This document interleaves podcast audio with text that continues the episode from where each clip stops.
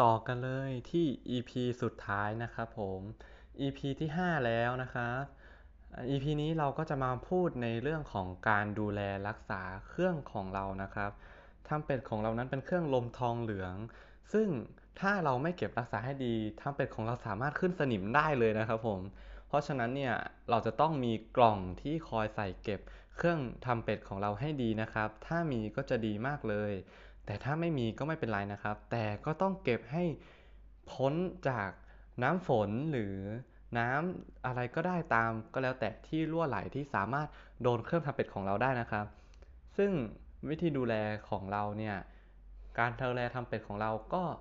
จะใช้โดยวิธีโดยการที่ทำเป็ดของเราเวลาเมื่อเราเล่นเครื่องทำเป็ดของเราเสร็จแล้วเนี่ยครับมันจะมี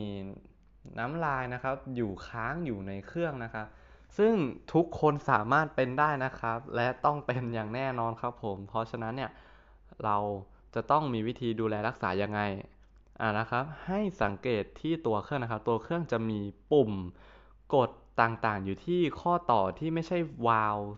กด 3 ปุ่มที่ไว้สำหรับเล่นเสียงหรือกดตัวโน้ตนะครับ ไม่ใช่ปุ่มนั้นนะครับ จะเป็น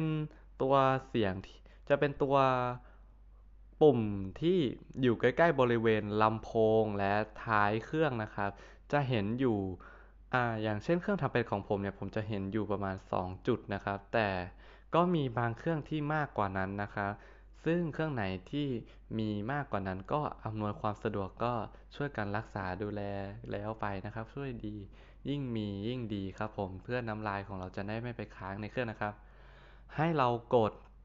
ปุ่มนั้นนะครับ เพื่อเปิดรูที่เขานำมาปิดไว้นะครับ และเราทำการเป่าลมแรงๆ เพื่อไล่น้ำลายจากเครื่องออกไปนะครับ และถ้าเราเห็นว่าเครื่องบริเวณภายนอกของเครื่องบริเวณภายนอกของทำเป็ดของเรานะครับ มีรอยเราสามารถใช้ครีมขัดเครื่องเนี่ยเพื่อขัดให้ทำเป็ดของเรานั้น ใสสะอาดและสว่างดู